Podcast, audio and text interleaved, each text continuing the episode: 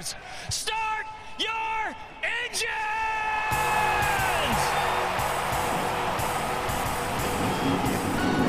Welcome to the one place everybody wants to be Victory Lane, your source for news, analysis, discussion, interviews, and more from the world of NASCAR. Now, here's your host, Davey Segal.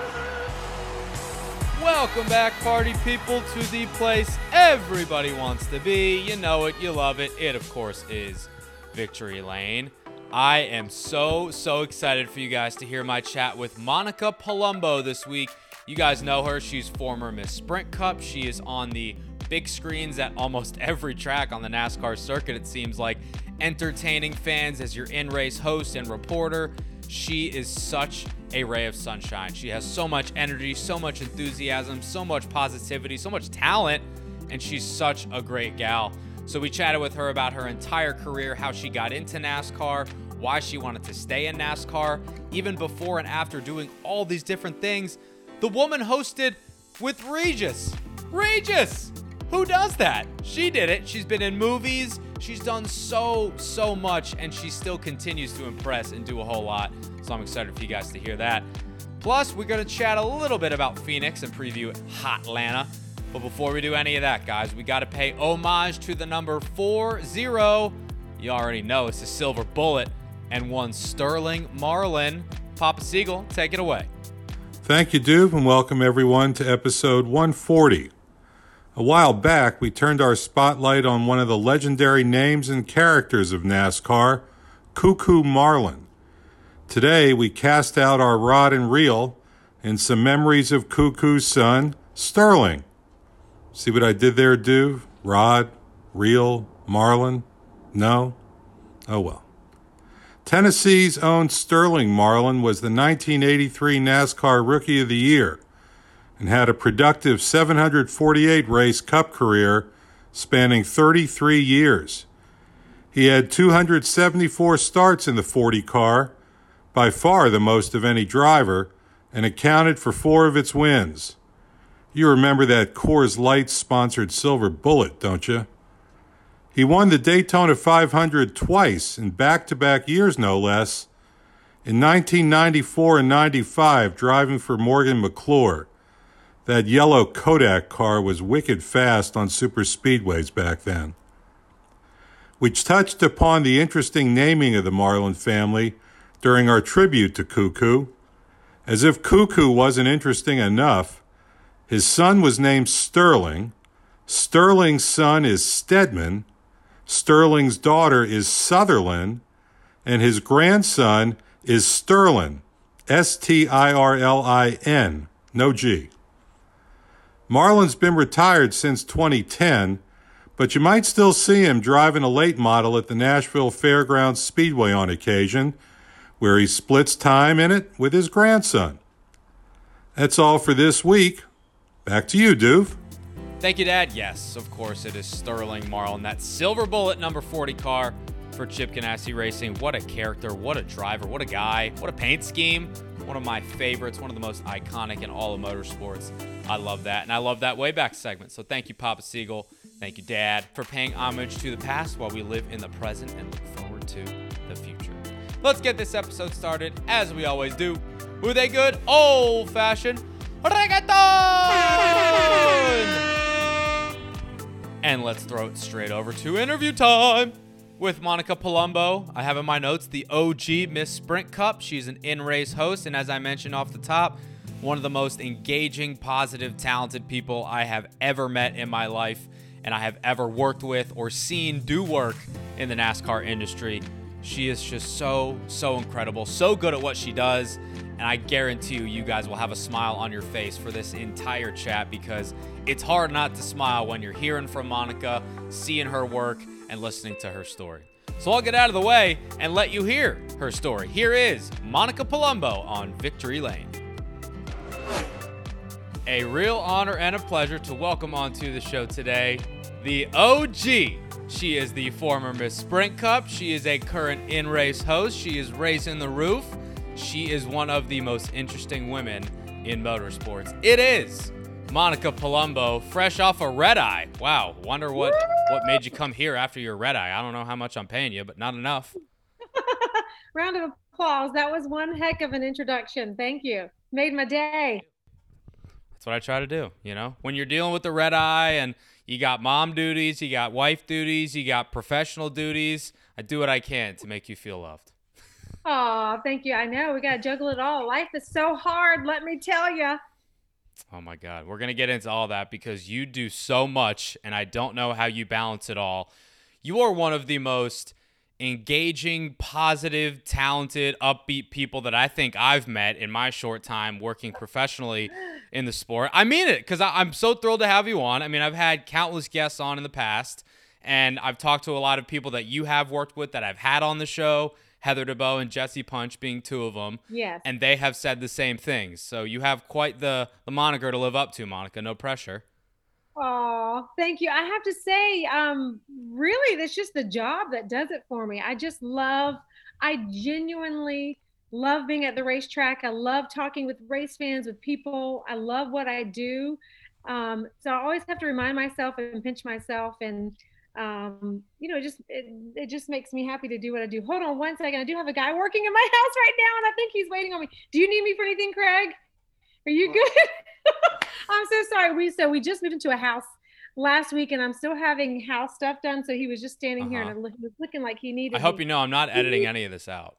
Okay, great. This is what happens with live TV. Craig, did you need me for anything? Are you good?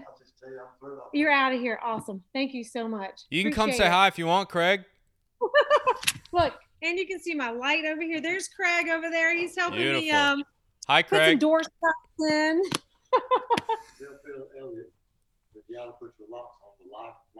he said, "Tell Bill Elliott he's got to put his light, put your locks on." He's a Bill, so he's a NASCAR fan. I think that's uh-huh. how I got him to help me um, in my house. So he's been putting um, putting my doorknobs in and my door stoppers in, and it's never ending when you become a homeowner. So, anyways, thank you, Craig. I appreciate it. Thank you, Craig. Good to meet you, Craig. no need to apologize. This is not even the worst. We've had dogs, we've had mother-in-laws, we've had so many interruptions on the show, and my favorite part is just not editing it out because this is real. That's right. Well, this is real life. I mean, you know, this is what's happening here at my house. Yes. So. Yes. Um, but anyways, right, yeah, I love what I do. I love the job. I love NASCAR. Um, and and you know, it's really great to get away from my kids too. So I'm just happy to to get out of the house and work, and I'm just a happy person, I guess. Well, let's get into your backstory, your background, all the steps that you had to lead you to where you're at now, which is one of the most fun, engaging, energetic personalities that you see at the racetrack, you see on the big screens. East Carolina University. And then you got a mm-hmm. BA in theater from Cal State at Northridge. You'll learn quick, Monica. I do my research. I was like, wow, good for you. Yeah. What made you want to get into acting and theater at that time? Was that something that you knew you wanted to do for a while leading up to college? I did. I mean, ever since I was a little girl, I've loved putting on plays and I always acted out in my house and played dress up and I've always just enjoyed being in front of the camera. I, I don't know, it just kind of came naturally to me. Uh, and so I was doing theater in college and I got actually on a ABC show out in Cal- Los Angeles in California. And so that's actually what drug me out there to Los Angeles. So I finished up out because I had to get a degree out of Cal State Northridge, Cal State Northridge in theater um, while I was doing a TV show on ABC and I lived in Los Angeles for like four years, which I know in the grand scheme of things really isn't that long because a lot of people spend 10 plus years trying to get into the industry. Um, but after four years, I kind of had enough of California and the price of living. And I'm born and raised in Charlotte. I'm such a Southern mm-hmm. girl, and I miss my sweet tea and my Bojangles and my parents and family. So I came home and started emceeing events in NASCAR, and that's how it all started.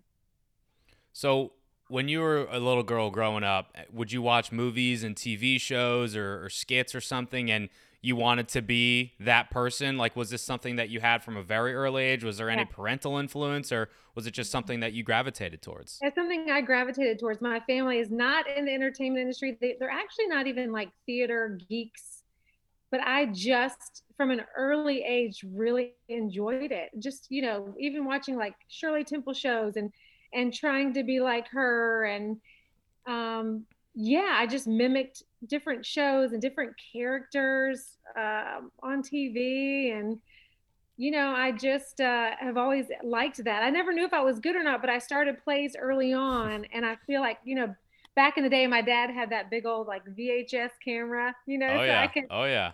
Could rewatch and try to work from uh, my mistakes because that's really how you learn. You got to watch yourself, which is the hardest part, as you know.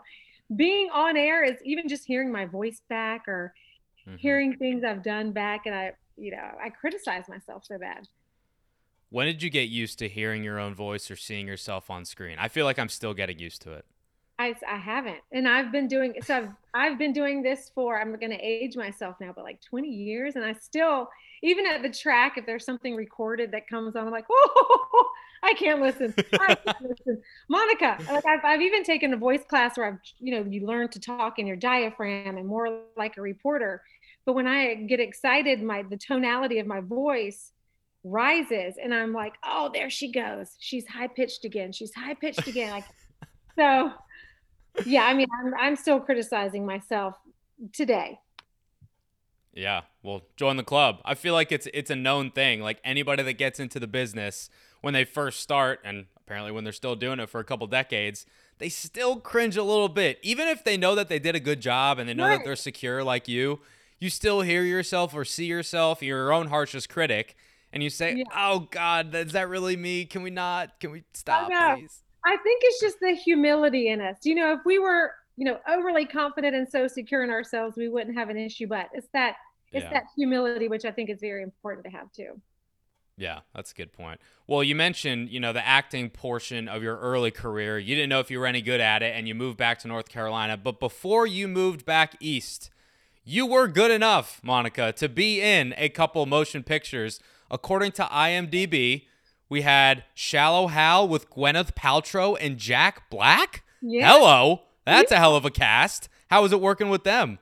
Yeah i mean it was it was awesome. They were such laid back people. It's so funny because even living in los angeles you see all these kind of d-rated stars and they're so confident but then you get to work with these a-listers and they're the most humble down to earth Really? people ever. Oh yeah. No it was fantastic. It was fantastic. Um so no that was good. Probably the biggest thing i've ever done in my career is fill in for kelly ripa on the Oh, morning yeah. show live with Regis and kelly I got it. um, that was like a dream come true and that was that was a major highlight for me Yeah, that's my next bullet point, but don't worry, we're not done with the movies yet. I know you also had Undercover Kids, All American Girl. That was like a TV show, right? I did my research, Monica. What do you want? Come on. um yeah that's what got me out to los angeles was this Right. show and it was done by the producers of american idol so it was supposed to be this big this big show but um it was a flop. I just have to admit it it was a flop. But the experience of it all and it got me out to california and live a whole different experience for four years. So it was totally it's totally worth it. And that's with everybody's career. We do great things we do flops. I mean that's just it's a learning process. Yeah, it just happens. And I think you can correct me if I'm wrong in terms of the timeline.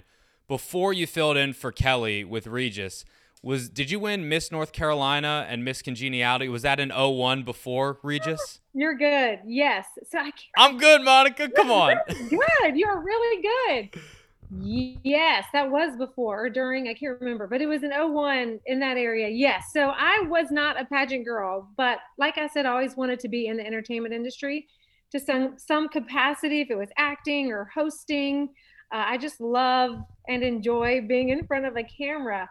And so, being from North Carolina, my parents had no clue on. So, what do you do? How do you get a job in this industry? So, I was researching, and I had noticed people like Halle Berry and other actors. They got started through pageantry, because really, pageantry. I mean, you're acting. You're on stage, and you're acting and talking and doing your way. It is pageantry. It's pageantry, and so um, it was the first time I've ever, ever entered the pageant, and I think I, and I don't know how I won. To be honest, I uh, I had super short hair. I was really different, uh, very off the cuff, not too polished. so I was kind of surprised that I that I won. And then that that act that year was fantastic. It helped me with a lot of training in front of the camera.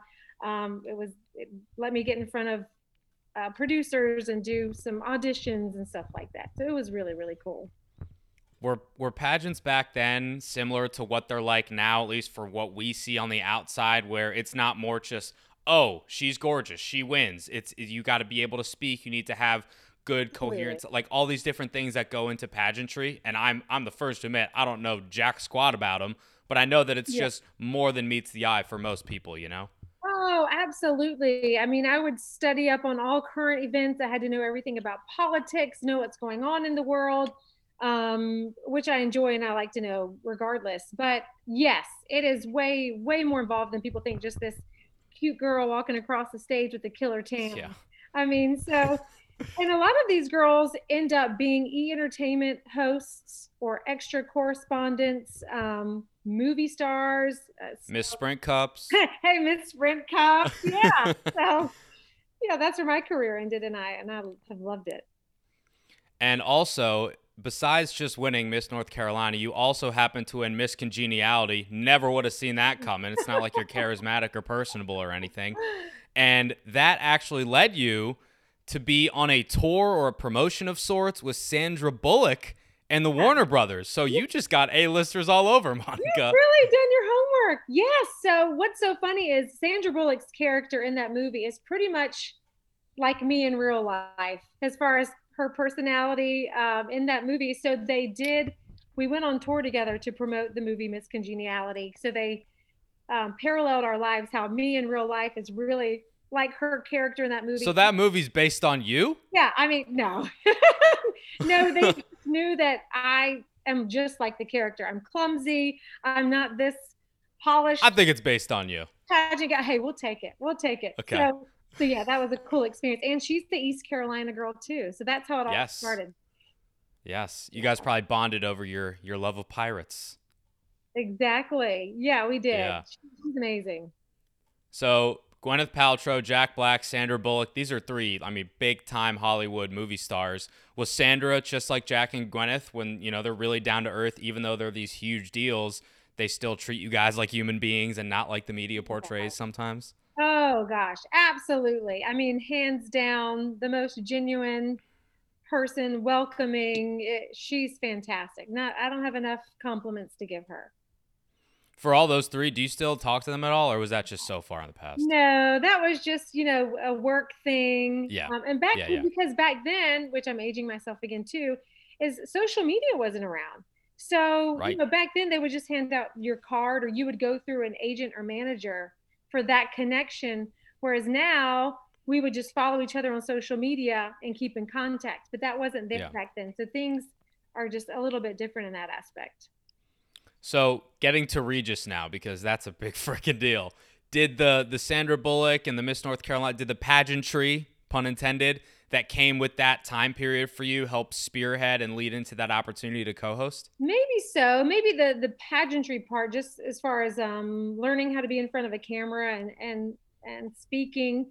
But that is not how I got my foot in the door there. They actually had an open casting call because um, Kelly Ripa was leaving for maternal leave and they allowed they just opened the doors to everybody and so i sent in um, a tape vhs tape because it was 2001 you keep aging yourself. I know i know so uh, yeah my we were in my parents house in charlotte and i was in the backyard and my dad said come on let's just send in one.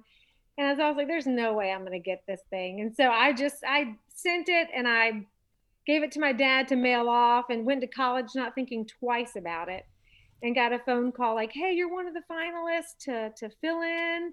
Wow. And um, they announced it live on like local news in Charlotte, North Carolina, that I that I oh, had wow. gotten the Friday morning show. Um, and so I flew up there and I got to sit in on the Wednesday and Thursday shows just to see how they did it. And then I filled in that on a Friday morning. So I need people to understand this, and I'll I'll bleep myself out. So excuse my French. This is Regis Philbin. like this is one of the legends of the game. My grandparents, they live in Connecticut. They watch Regis growing up. My mom loves him, right? I mean, Regis was and is still like a huge, huge deal. Were you starstruck at all, or were you just going in there Yeah. like, this is a big opportunity? I got to get my stuff done and do it right? Really, really both. I knew it was a big deal. Um, I wanted to be mentally prepared, but I didn't want to be overly prepared because sometimes, as you might too, if you're overly prepared, you can kind of psych yourself out. Um, hmm so I wanted to go in also as naturally and as comfortable as possible. So they actually didn't even let me meet Regis because they wanted everything to be spontaneous and off the cuff and as natural as possible. So literally, um, we got ready in separate rooms. I got ready in Kelly's room, like I got my hair and makeup done by her person. And um, 10 seconds before we go live on national TV, they walk us out. He grabs my hand, says, Nice to meet you, Monica. He doesn't say another word. Um, and the producers told us this. They said, Don't talk. You're going to talk when you're live. He grabs my hand. You hear him count down 10, 9, and then introducing live with Regis and Monica. And it was like, ah! Here I am. Oh gosh. Okay, Monica, get it together. Breathe and let's go. Yeah. So it was Oh awesome. my god, I cannot even imagine. Well, was it more nerves, excitement, a mix of the two? Yeah, it was definitely a mix of the two. The the funny thing is, is you know, flying up there and not having any have done anything that big in my career. It's like, holy moly, I'm, this is this is wild what I'm about to do. But really, the moment he grabbed my hand and we walked out, I was so excited and just ready. I was just ready for that hour. It wasn't, I wasn't shaking. My nerves didn't get a hold of me. I was just ready to do it. And how'd you do? I think I did okay. They said we got the highest ratings for that week, and I went back again. Yeah, they invited me back again. Um, that was in June, I think. I, we did it, and I went back in August and did another little segment with them. So wow, it was cool. That is yeah, it was so fun. That's got to be like top five professional moments for you, For right? sure, absolutely. If not the Yeah. top, yeah. Did you ever talk to Kelly about it? Yeah, so she was fantastic. She sent me a little goodie bag from home because you know she was at home Oh. with her newborn, and then we, her and I actually kept in contact uh, through her manager, and then she invited me back up on the show to be on there with her and Regis again in Oh. um, a few months later. Got to meet her and her husband, and yeah, she's she's great. She even got me an audition with all my children because she was on that show for so long. So Mhm. she hooked me up with that. So I didn't get it, but hey, I got an audition, which is great. Hey, that's good enough. Yeah. My mom's obsessed with soap operas and she still watches all my children, so I'm sure she's getting a kick out of this. yeah, that was just it was a cool experience to even audition for it. So Yeah, very cool. All right, let's transition to NASCAR for now because I know a lot of people listening to this, they obviously know you from your time in NASCAR, specifically with the Miss Sprint Cup program. right. How did that program come about and how were you chosen to kind of be the OG as they say and you were with that program for a handful of years and that's really where you made your inroads in the sport. Absolutely. So I actually started back then in the Busch series in 07, um, doing Okay. mobile marketing, like out in the midway where fans are walking around the fan display, as you want to say. Um, I was on the microphone at one of Bobby Labonte's um, mobile marketing displays. And let me preface this being born and raised in Charlotte, North Carolina, I have been surrounded by NASCAR my entire life. So, yes, I'm a fan. I've always kept up with the sport. My grandfather liked Junior Johnson. Um, so anyway, so I started doing that, and I had heard that they were starting this Miss Sprint Cup program that kind of tailed the the, the uh, Winston Cup ladies, which traditionally was like a trophy girl. But I said, I, well, you know, I really don't want to be a trophy girl. You know, I'm not. I don't want to. You know, I want to be more so media involved. I don't want to Yeah. feel like I'm going in to try to find my husband kind of thing. And so they said, no, this this program is going to be completely different. We're changing the face completely. Uh, we want you to do radio shows, interview drivers, media with local news to promote the races, talk with race fans. And I said, okay, I, I would love to get on board with this. So I went in for an interview uh, and I said, just make sure you don't have, you know, this is no pageantry, right? This is just because you hear the word miss in front, you think, a pageant or something is involved. But it, it has a connotation with it, yeah. It does, yeah. But it was just a strict interview process, and uh, I started in 08, so I did it for four years. It was it was one of the also the best jobs I've ever had. So you mentioned you had a ton of different roles in that specific role at track MC, social media. Uh, you were doing that kind of at the boom of the social media age yeah. with Twitter and Instagram and Facebook and everything. TV hits, radio hits. You were a brand ambassador yeah. for Sprint. Uh, you were a liaison between the company itself, the series itself, and the fan base and the drivers. I mean, there were so many different roles that you held as Miss Sprint Cup. How did you balance all those different things? Was the learning curve steep with some of the things? And when did you really feel solidified in your role and saying, I know this is a lot of stuff to handle, but I feel like I got a good grasp on it and I can do all this stuff well? Yeah, and you nailed everything on the head. I mean, that's exactly what the program was. We did everything. The first year was definitely a learning curve, even just trying to teach the race fans what we are and what we represent and what we're about because, you know, NASCAR is embedded on tradition. And so just to kind of change that face you know, we wore fire suits, we did media, we did not kiss the winning driver in victory lane. they could not kiss us. You know, we had to change everything really about it. Um, and this was a time too where you know they kind of just threw us out there now um, they ended up having handlers and people to kind of help them around the track but we would drive ourselves to the track park in public parking walk ourselves in you know it was a uh, you know we we had to learn from scratch. And um, like you said this was the start of social media. So instagram wasn't even in the picture then. This was when twitter was coming about and facebook. Yep. i will never forget handing out these business cards out at what was called the sprint experience. It was like follow me on on twitter. I have frequented the sprint oh experience oh many a time. Yeah. And people are like what is twitter? So we had to you know of course we were promoting phones too. So we said okay get on your phone. Download this app.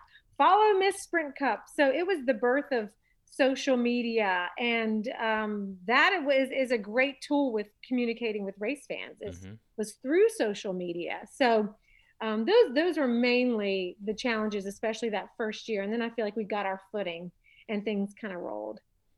Yeah, I remember tweets of the week was a segment I think on Race Hub. Yeah. Uh, I remember it because I was featured on that segment as like a 12, 13 year old Kevin yeah. Harvick fan many times. I actually look back, I found the old pictures that I posted on my Facebook.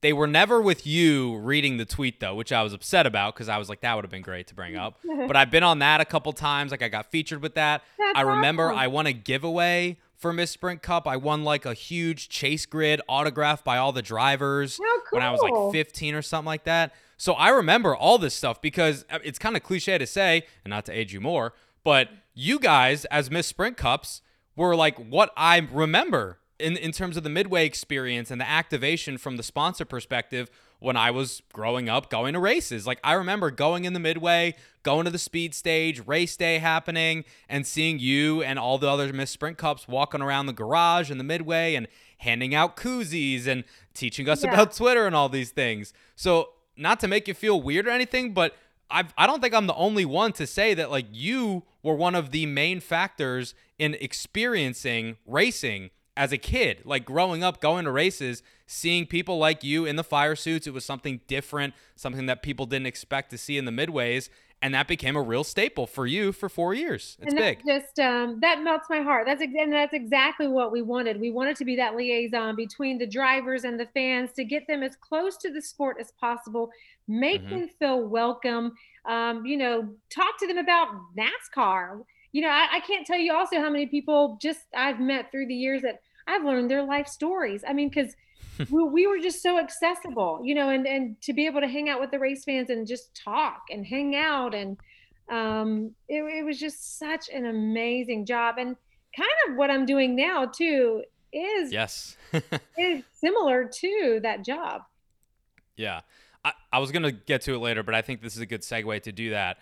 You have reinvented yourself in a way that I don't think anybody could really do it's reinventing yourself in a way, but also, as you mentioned, it's very similar in the role that you do now. You, are an at track entertainer, an in host, an in race host, and reporter. you know, you interview drivers, you interview fans, you keep them entertained at the racetrack, which is not totally dissimilar to what you did for those four years at Miss Sprint Cup. So, in a way, it's different. The times have changed. And now Twitter is a fabric of society. Before it was kind of a booming thing. But in a lot of ways, it's the same type of role, and that is entertaining and bringing content to the fans, don't you think? Absolutely. Other than just, I'm not a brand ambassador. So, you know, I don't have Right.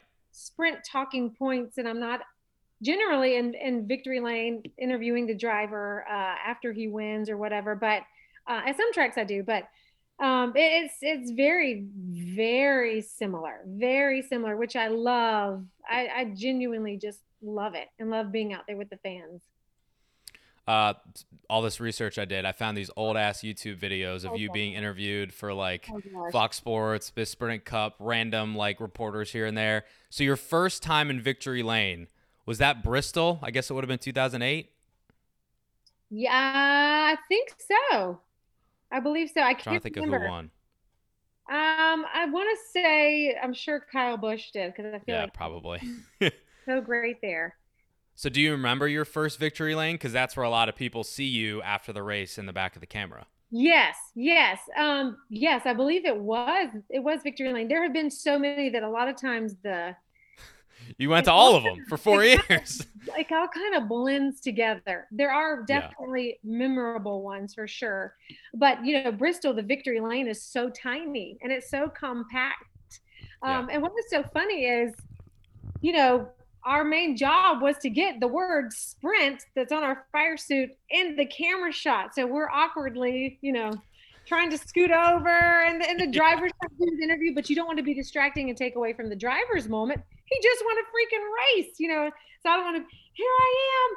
But what fans didn't understand as well is, is, is that was our job was to congratulate the driver, make sure the branding was there because it was the Sprint Cup series. So, yes. Yes. um, but yeah, it was it's awesome. The energy in Victory Lane is amazing. Uh, You know, they're we got champagne and Gatorade and and you know pyro going off and confetti and drivers crying. They're so excited. So it, it's it's such a cool experience. Any memorable ones over the years stick out? You've you've been there with Jimmie Johnson, Kyle Busch, Jeff Gordon, Dale Jr., Tony Stewart. I mean, any major name All of those. in the last decade or All of so in the sport, I- you have been there with them at the highest of highs. I feel like uh, Jeff Gordon when he finally won in Texas. I don't know if that was 2011 or I can't remember if it was 2010 or, or 2011. I'll have to, to check that stat. But I remember he had he had never won in Texas. And I think that was the one he was trying to cross off his hmm list. And I will never forget during driver intros, we had to stand up there and we were telling all the drivers good luck. And I looked at him and I said, Today's your day. He said, Well, I hope so. And then he won the freaking race. You called it. And so we're in victory lane. He's like, You need to tell me that every race, okay? so that was that was such a cool experience uh, to be with him in victory lane in Texas. And of course, Trevor Bayne when he won the Daytona 500. Yep. Um, there, there's just been so many cool ones. Tony Stewart when he won his championship, 2011. I mean, it's it's they're they're all really cool. Yeah. You mentioned that, you know, Miss Sprint Cup, you guys wore fire suits at the racetrack, whether it was 20 degrees or 120 degrees. Yeah. I'm sure you gained a little bit more appreciation for the drivers behind the wheel on those hot summer days wearing fire suits because you guys were probably just as hot as they were. Well, and the thing is, and I, and I always look back and ask my bosses now, why did we wear a real fire suit? Why why was it real? Couldn't it have just been some sort of costume of some some Right. sort? Come on. It was lined. I mean, we were in a legit. You're going for comfort, not safety. All right, exactly. Hopefully, I'm not get catching on fire somewhere. Right. Um, right. But no, I definitely have a, an appreciation for him. And there were so many times during the summer months too, where race fans, hey, can I get a picture? And I'm like, I'm sorry, I'm really sweaty right now. You can totally, we can totally hug, and you can totally put your arm around me, but you're gonna get some Oh, nasty God. sprint cup sweat on you right now. but yes, I feel for those drivers, man. I mean, it gets so hot in there. I mean, I'm glad they have a cooling system in the chest part, but still, I don't know how they do it. Yeah. From an activation standpoint, right? Because, like you said, I mean, this was being there for the brand and not just a brand. It was the brand. This was the Sprint Cup series, you know, similar to the Monster Girls in a way, because when it was a Monster Energy Cup series, you know, you saw the Monster Girls everywhere because they were the entitlement sponsor of the whole series. It's a huge financial, logistical yeah. investment, whatever way you want to spin it. Did you feel like a burden or a responsibility to do your job well for Sprint as Miss Sprint Cup, considering that you were literally representing the series on national TV every single we- weekend? Oh, absolutely. I mean, you know, you want to represent the the brand well, you want to represent NASCAR well, you want to represent yourself well. So yes, there was that added well, personal pressure that I put on myself. You know, I want to make sure everybody is proud, everybody is happy. I'm doing my job right. I'm giving them what they've asked for. Mm-hmm. So yeah, I, I, definitely think there was that that added pressure to make sure I dot all the I's for sure and cross all the T's. I feel like Sprint. I feel like Sprint did a lot in terms of activation and you know it, it's tough to compare eras because you know there's different upturns and downturns in the economy and and popular sports okay. now and then whatever but i feel like and again this is probably partial because i grew up going to races in the sprint era and that's kind of where my passion for the sport formed and then more professionally but over the years you've seen the winston era you've seen the sprint era and been a part of it and now you're part of uh, the cup series era with the major entitlement sponsors how much activation did they really do comparing to the iteration before and after? Because from my perspective, it feels like they did as much as anybody. I, I totally agree. And we actually just talked about this this past weekend in Phoenix, but back in the the sprint cup era and even a little bit before then when NASCAR was really booming in the late 90s and mm-hmm. early 2000 the midway was like a carnival. I mean, there was stuff, activation, everywhere and so much free stuff. I mean, you could go carry a swag bag and go from each little section and get tons of stuff. But but Sprint in particular, they kept it rolling. I mean, we had driver appearances constantly and, and every single day, just not not just on cup days. So the fans had open access to drivers, um, driver autograph sessions, and just the stuff we gave away. We gave away phones and hats and lanyards and things that are autographed and um, they had racing simulators there so it was even like you know one-on-one interaction the race fans could do to get involved a dj there was just constantly it was just constant movement movement in the sprint experience um, and of course during the pandemic we saw a little downtick on that but i will say this this is why we were talking about this past weekend in phoenix is we're seeing an uptick out in the midway and in the fan zone now. It's coming back yeah. around. They had a trackside live stage out there. Um, tons of driver appearances. I saw more swag bags than I have in a long time. So um, the fan experience is definitely on the upswing. So you mentioned, you know, when you were a part of the Miss Sprint Cup program, you still at that point even had aspirations of being an on-air talent, reporter, host, something like that in the form of entertainment and you got the chance to interview drivers, cultivate these relationships with them, industry stakeholders, and people saw you every single week at one of the biggest moments of the race in victory lane and even before so on the grid. So you were on TV, you were in person almost every single week, if not every single week, right? Cultivating those relationships with all the industry members and stakeholders. Can you understate or overstate how valuable that was? Because now, especially, and after you left that program, it seems to have been what's helped you get to this point. Well, absolutely. I mean, and I think I am just, um, I'm born a, a people person. I genuinely do enjoy talking to people, really getting to know people. Um, and and networking is huge in our sport. Also, working hard and proving yourself too. Right, knowledge is power. I really had to learn and dive into NASCAR. And I will say, you know, once I went to my first race, and this was years before I even got working in NASCAR, you genuinely find a love for NASCAR. Um, mm-hmm. And not only just, yeah, being on TV is, is great, um, but just being in, involved in the sport to some capacity, I'll take. I just love being in that environment. I love the people that work in the sport.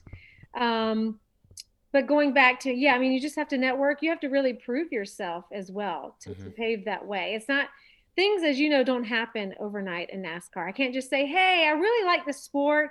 I would like to be a correspondent. Can I get that?" Wish it was that easy. Yeah. Can I? Do you have a job open for me? It, it just doesn't Yeah. work that way. Yeah. Speaking of like paving the way, were you the first Miss Sprint Cup like officially? Were you you were the first, right? Yeah, it was Anne Marie Rhodes and I. We were the first, um, Okay. the first two that that first year. Okay, that's what I thought. So, you know, you've worked with countless other women in that role over the years.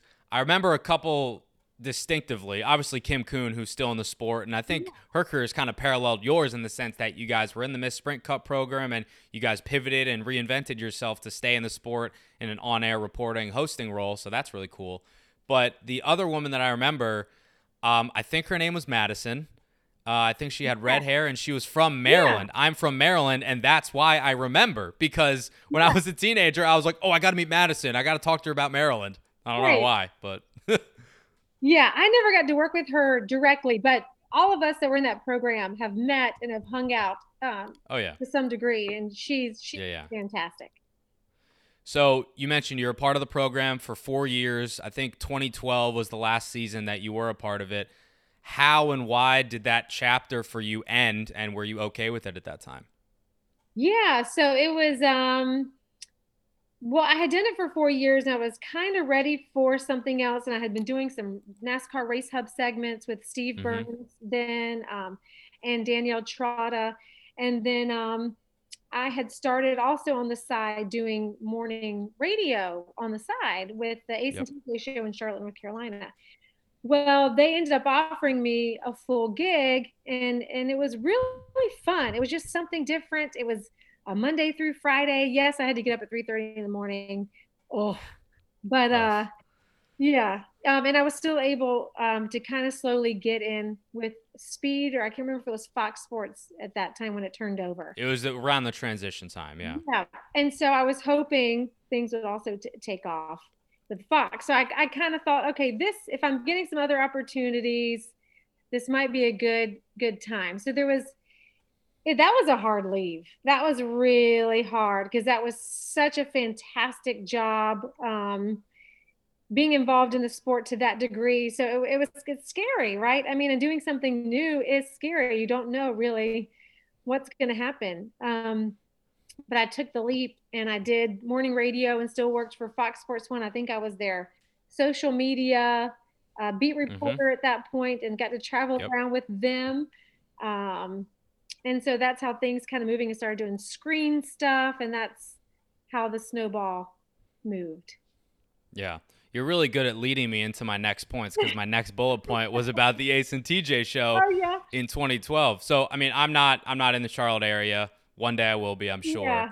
But um, I assume that that is like the morning radio show that has been around. It's kind of like an institution at this point now, and that was something that was a really big opportunity for you because not that you hadn't been in front of a lot of people and been on a big platform before because you were. You were on national TV and NASCAR races for goodness sake every week. But this is a little bit different and it was a little bit more focused locally to where you were. So Yeah. that at that time that opportunity was worth taking that leap of faith and it seems like it's all paid off. Well, it was just something different, and they were nationally or are nationally syndicated. So, Mhm. um, and it was a top. It is a top forty station. So, I had to immediately brush up on my pop culture, and you know, entertainment of what's happening with celebrities, and and actually watch all these reality shows and talk about them the next day. And of course, you know, I always threw in NASCAR because that's where my heart was Got you know, to. and morning radio on a top 40 station. Um, but you know, morning radio is hard. You have to get up at three in the morning. Um, you know, so I hope my battery doesn't die on me here. It just it just popped up. Um, but but that was a hard transition going from NASCAR, NASCAR, NASCAR to pop culture and to have to change my my brain. But the good thing is I was able to keep up some segments on Race Hub and Yeah. still keep my foot in the door with NASCAR because my, my heart really is with NASCAR. Yeah, that's exactly what I was going to ask. So even though you take this leap of faith, right, n- not necessarily completely out of NASCAR, but you go from basically being on the road with the with the t- with the crews and the teams for all 36 races to taking a little bit of a step back, staying local, staying in the sport, doing your work with Fox Sports, but not necessarily being a figurehead as a Miss Sprint Cup or at the racetrack every week. Was that a hard adjustment for you, or since yeah. you had the oh, Fox Sports and Speed stuff, were you were you able to adjust a little bit easier? Yeah, it, it was. I mean, good thing I was able to work the Daytona 500 that year. So it wasn't like, whoa, that, you know, I was always thinking if I didn't make, if I didn't work the Daytona 500, ah. But, you know, yeah. being a woman too, that was the year I got married, you know, you know, we, we also have personal lives too that you try to show attention to and try mm-hmm. to balance everything. So I was also trying to balance my personal life and get married and, and make that work. It's hard being gone every weekend and, my then fiance yeah. well, we're getting married, but when am I ever going to see you? Um, but I have finally, thank goodness, found a great balance with doing the screen schedule, being home. Now I have two children. Um, so I'm able to find that work life balance. Yeah. So let's go to the Fox Sports one and the speed days for a little bit. Fast Lane for Fun was a show that I think you did, and it was basically kind of a show before social media was mainstream. I mean, we talked yeah. about you and kind of the introduction of it and stuff, but before it was mainstream, you basically did a show with drivers, like showing them their like prior lives and everything like that. Also, if you're getting up to move your computer to plug it in, I've done the same thing. well, I've done the same thing, like during a live show, and people are like, "What are you doing?" I'm like, "It's fine, nothing, nothing's here. wrong." Sorry, guys, I gotta find my my laptop uh, charger. and you got the ring light in one hand too. This is impressive. Yeah, look, look at that. This is what happens like when you have children. You know how to. Uh, you have eight arms like an octopus. This is behind the scenes with Monica Palumbo. Wow, this is this is good stuff. Yeah. Hey, sorry, I'm grabbing I'm grabbing my charger, but I hear you. Hold on, keep talking, Jake.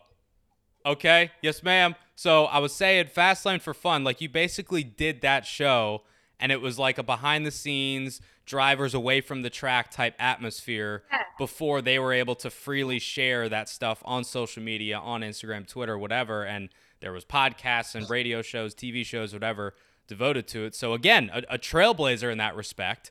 You took fans behind the scenes as you were taking us right now, plugging in your computer in your basement. Um, and I think that was a really cool thing. I, I vaguely remember it because that was kind of at like the start of when I started watching all the programming that I yeah. possibly could. But where did that idea spear for you? Like, why do that show?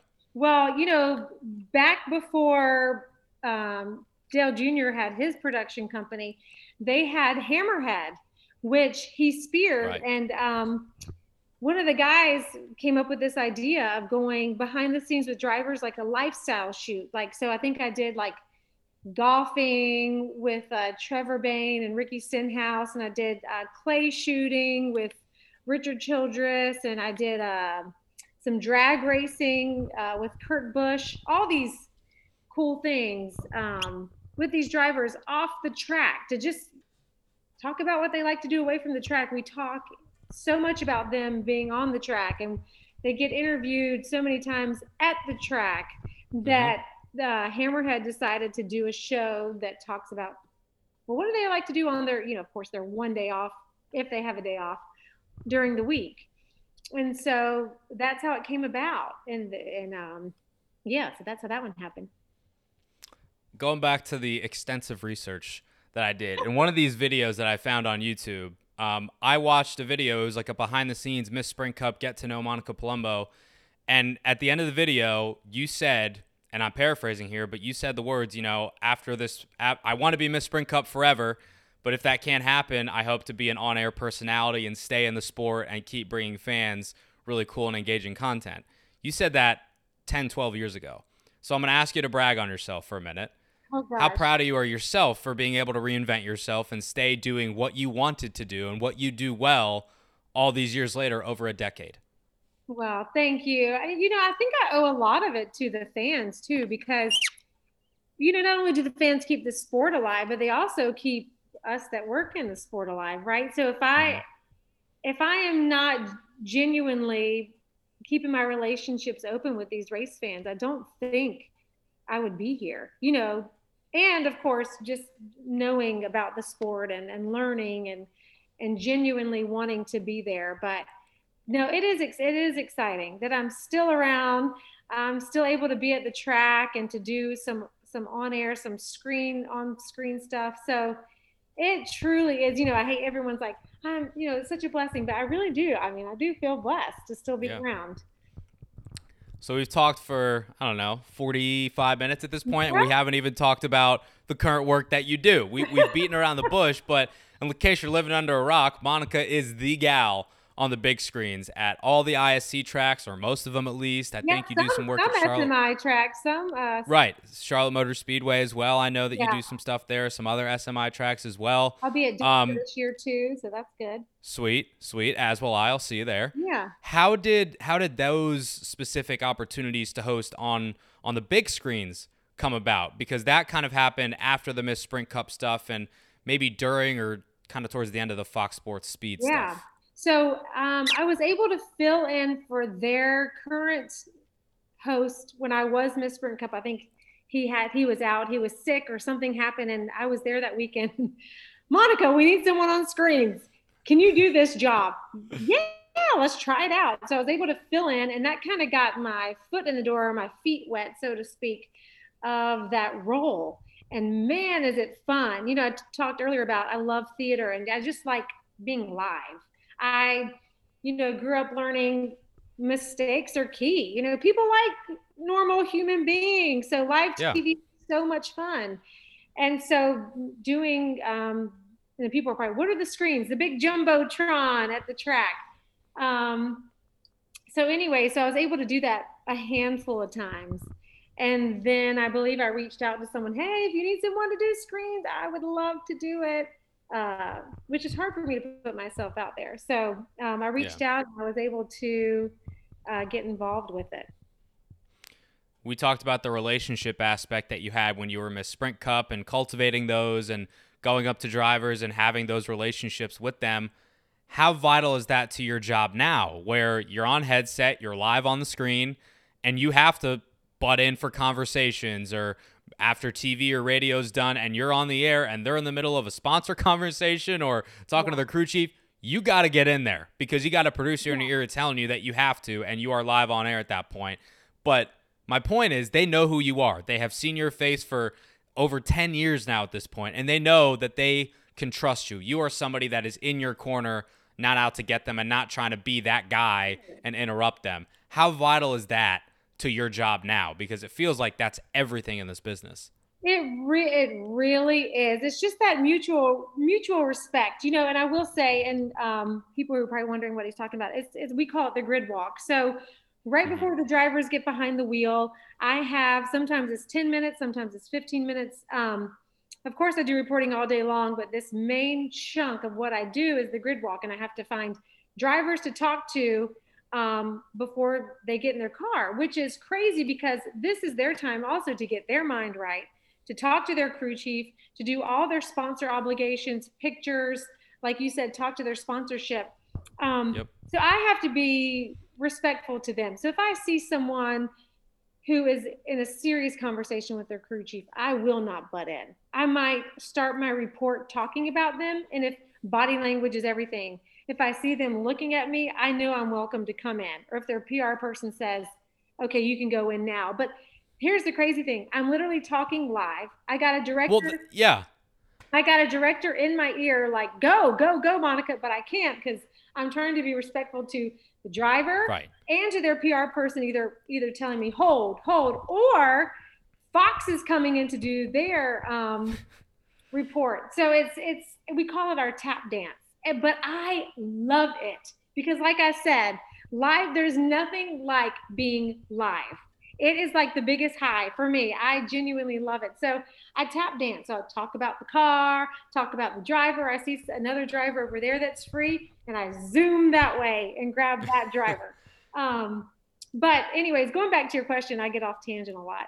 There's that mutual, I love it. I there's that mutual respect there. I mean, like you said, I am not out there to dog these drivers or to tell something nasty about them. I am there to show the best person they are, to lift them up, to show their personality, to ha- let them have a chance to talk to the fans.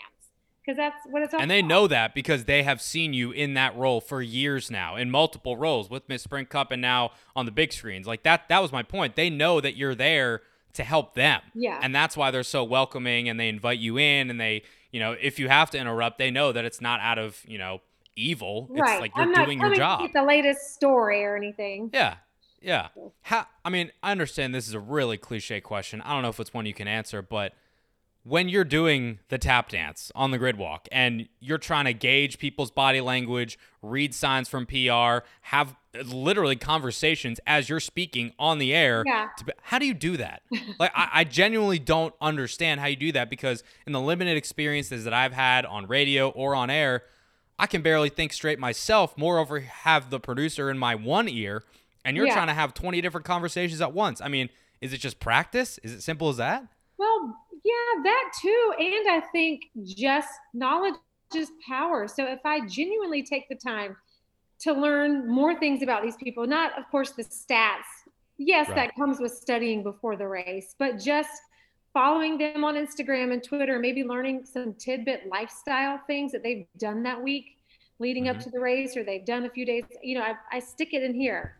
So if I need a nugget, if I'm stuck tap dancing, I can say, oh, I noticed Brad Keselowski, you know, went on a horse this week with his family. You know, I have something else to talk about to Right. give me some time, 10 to 15 seconds to keep reading body language to sneak in there.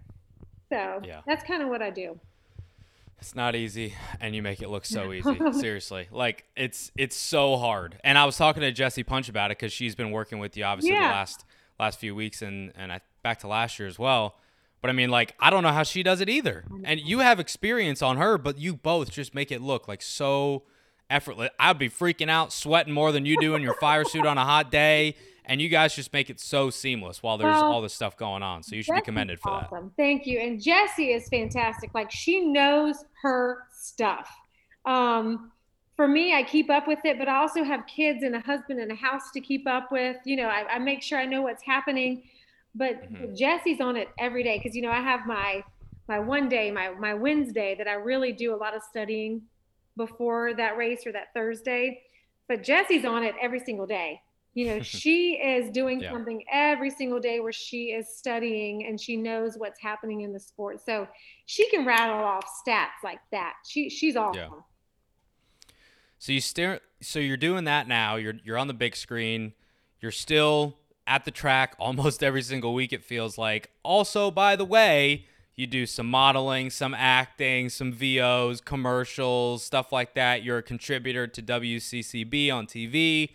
We talk about balancing stuff during the tap dance and the grid walk. How do you balance life? Because you're doing so much. Yeah, it's a lot of logistics. You know, I have a village that takes, well, my main concern is always, are my kids okay? You know, because I used to be, and I, st- and I still kind of am now, like I'm a yes girl. I say yes to every job. I've worked for free a lot in the beginning. Um, Yeah. It's very hard for me to say no. So as long as I have logistically have a babysitter for my kids, um, and of course I have make sure I spend time with with them because they need that. Um, I, I just enjoy doing it all. I just make make it. I try to make it all work somehow. Yeah. You mentioned you're wife and a mama of two, reading straight from your Instagram bio, obviously. Um, going back like 10 years to 2012 or maybe even 12 when you were in the height of the Miss Sprint Cup era, I mean, how much has your life changed in the last 10 to 12 years? You've gotten married, you've had kids, you're still in the sport, but again, you've reinvented yourself. But it feels like at the core, you're the same, you know, charismatic, fun, energetic person, but around you, it seems like your life has really, really changed for the better. Oh, it has. I mean, just having children has changed my life tenfold. Um, and I remember like the first year I had my son, because I used to, you know, and I still do, of course, like we were talking about, I study so hard, but I used to make sure, okay, do I have, do I know all the stats before I go into this interview? And let me just write down everything. And once I had my first kid, it was like, Monica, not, you don't have to have everything right all the time, you know? and I remember, and I think just having a kid has really chilled me out a lot as Yeah. well. Um, and just made me more relaxed going into interviews because to me, they're most important in life. You know, it used to be like NASCAR, NASCAR, NASCAR, work, work, work, work. And it was, I, I you know, of course, my, my husband is very important too. I don't want to forget him, but just having He's in the other room, like, yeah, thank you, finally. Thanks, honey. Um, but just having children has changed my life completely. Definitely. I mean, don't sweat the small stuff. Let things go. Um, I feel like they've chilled me out a lot. So they they Yeah. that's probably been the biggest change is having children. Yeah. Um, how many weeks are you on the road nowadays this year? Um, so the funny thing about me is, so I'm a freelancer, so I don't Right. even know really my year, even this year. And a lot of things have changed due to COVID. So before COVID, maybe that December, I would get a list of tracks who w- wanted me to do the big screen. Well, now it's like, hey, in three weeks or in two weeks, are you free to do Richmond? Okay, I feel I'll- that. put me there, put me down. You know, I think tracks are still figuring out budget and that sort of thing Yeah. due to the pandemic. Um, but generally, on average, what there's 36 races, I do anywhere between 18 to 22, somewhere in that range. Man. So just to When you were when you were in Miss Sprint Cup, were you going all 36? um, I don't think so, but pretty close. They they would give us some weeks off. Yeah. Yeah. And there was a time So- where we would like every other, but then, but I don't know, because I remember there were times where I would have like five or six in a row, and I was ready for Yeah. ready for a little break. So life on the road, right? Anybody that has been in the sport, worked in the sport, they know that it is it's it's glamorous for sure. Like nobody's going to complain about jet setting off to these cool places and getting to chill in LA one week, going down to Daytona Beach the next. Like it's awesome, right? Yeah. You were just in Phoenix. I saw you were chilling at your friend's pool all week. Like it's awesome. Yeah, But it is. it it is a grind and it is still tough. I mean, we're just joking about your red eye before. Like you're still a person and you still need to function Yeah. and be a mom and a wife and mm-hmm. and do all these things to prepare for the next race. And you can't do that on no sleep and you can't do that jumping from time zone to time zone, living on a plane for half your week. How how do you just balance and manage the grueling travel schedule and the grind that is being a part of the sport? because I'm just reminded about how cool of a job I have. To be honest, you know, if my job is awesome and I love it, and it's a it allows me a great balance with my family. Um, so I'm very appreciative. So those. I've even had to wake up. I think when we come back from California, I had to wake up at or Daytona. Anyways, one of those at three or three thirty to catch a five a.m. See, the same thing. out. Like you lose track of where you go when you're there, you know? Yeah. And you're thinking, geez, I am too old to be getting up at, at 3 a.m. I don't have babies anymore to catch a flight. But it's so it's so worth it at the end of the day. You know, and you just make up for it during the week. I think I went to bed at like nine o'clock last night. So Oh, jealous. um but yeah, my coworkers and I we always joke around too, like it's not as glamorous as everybody thinks it is. yeah. Um, it is grueling. Traveling's hard on your body. Um, staying in different hotels and living out of a suitcase. You know, it's it is hard, but there's so, the reward is so much better. Have you ever woken up in a hotel room and forgot where you were? Oh yeah, I've even gone to the airport, and this is when I used to check a bag in the beginning because Miss Sprint Cup we had to travel with our fire suits. Now I just carry on a bag, um, Yeah. but I had to check a bag, so I had to check in, and I remember going up to the kiosk and I had no clue where I was going. So what what what city do I need to punch in? Where am I where am I going this weekend? And I had to go through my email real quick. Oh my god. Okay, I'm going to Pocono this. Okay, okay. so yeah, I have forgotten where I'm going one weekend. I feel like that's the sign that you're on the road a little too much. But again, it's worth it. It is. The reward is so much greater for sure. Yeah. All right, a couple fun things to get you out on. I, I appreciate your time so much. This has been great. Yeah. Uh, straight from your Instagram bio. Again, you're a pizza fanatic. So, what's your favorite type of pizza? Yes, I'm Italian. So, well, that's the thing. I love every kind of pizza. I could eat pizza every single day. Um, and I know I'm going to get a lot of hatred for this, but I don't like pizza with pineapple on it. That's the only thing. I think that's the popular opinion. I don't mind it, but I'm not like a dying on the hill. I, I mean, it's fine. I enjoy it, but if you don't have it on Yeah. there and you don't want it on there, I'm not going to go crazy. Yeah, my husband loves it, but I, I can do every pizza. I okay, you asked me my favorite. So when we would go to Chicago for the races, Mm. I always had to go, and I forget the name of this place, but this deep- ah, maybe that's what it was. Yeah, I think. Giordano's, Oh yes, yes, yeah. The second one you just said. Giordano's? Yes, and they had Yeah, yeah. this deep dish pizza that was to die for. That's probably Oh. my hands down favorite pizza. All right, I'm hungry, so we got to move on. You're also a fashion lover. Uh, do you ever are you ever able to like wear all these like really cool, exotic, fun type stuff in any of the modeling that you guys do? Uh, sometimes, sometimes I'm able to get a little jazzy jazz, but no, I think just being being a girl, I just kind of enjoy, you know, Yeah. I enjoy fashion and what what's the latest out there. Um, Yes. you know, can't get too crazy at the racetrack because, like I mentioned before, we're sweaty and and you're at a racetrack, so I'm not the one to dress all fancy really. at a racetrack, Yes. I like to be comfortable for sure, but no, I do. I like fashion. Also a red wine connoisseur, I hear. Yeah, I like to sip on it every now and again. I'm trying to get out to the Sonoma race, so if you hear me, I, I would do Mm. whatever to get out there. If you need a DJ, if you need anybody to pump up, pump up the crowd, I'm there. Well, I mean, if you're a red wine connoisseur, you want to go to Sonoma, you better be sober for the race. Like, right? It's kind of like, but I don't know. I don't think anybody will be sober in Sonoma. To be honest, No one will blame you. Yeah, it's red wine and racing, my two favorite things. Let's go. right. Uh, speaking of just wine and victory lane and stuff, there had to be some times uh, as Miss Sprint Cup where you were just absolutely drenched. Like, Oh, yeah. not even funny at that point. It, it's one thing to just get sprayed, but I'm sure that some of the team guys give you an extra champagne bottle Oh, and just douse yeah. you in it. If you look through some old photos, they would get us good. And the champagne burned your eyes. That's why you I know. I always remember like seeing you after you're like standing behind them. You're just like, oh god, this is oh, awful. like yeah, I can't see, I can't see. Um, Yeah. that's why you know Brad Keselowski, you see him or some guys with the goggles on. Yeah. Uh, it really Smart. burns. but um, yeah, I think who was it? Was it Cole Custer or somebody who uh, or Sheldon Creed when he won recently was like, oh, that's burning my eyes.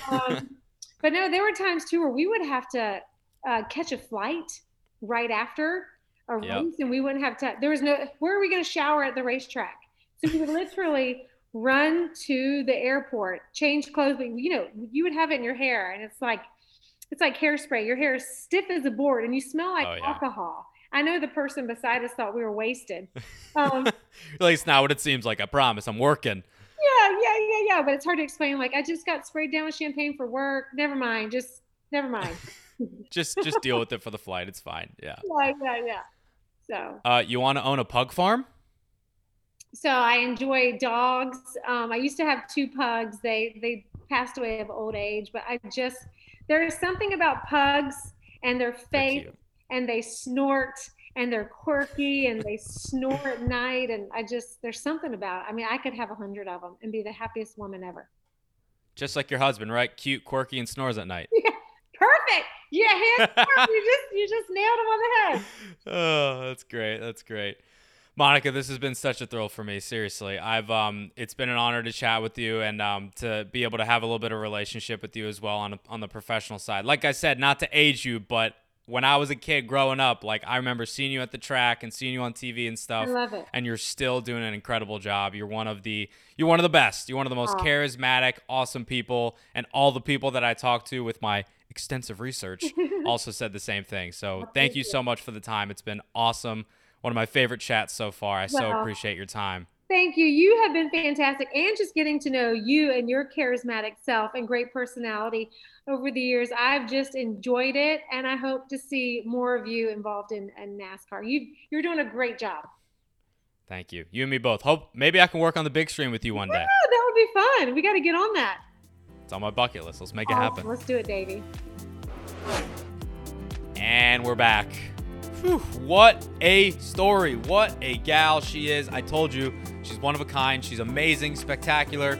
I cannot say enough good things about Monica, and I'm so, so thankful and grateful for her that she gave me so much of her time because she's busy. As she said, she's got kids to deal with, the husband, all these different jobs that she's running around doing.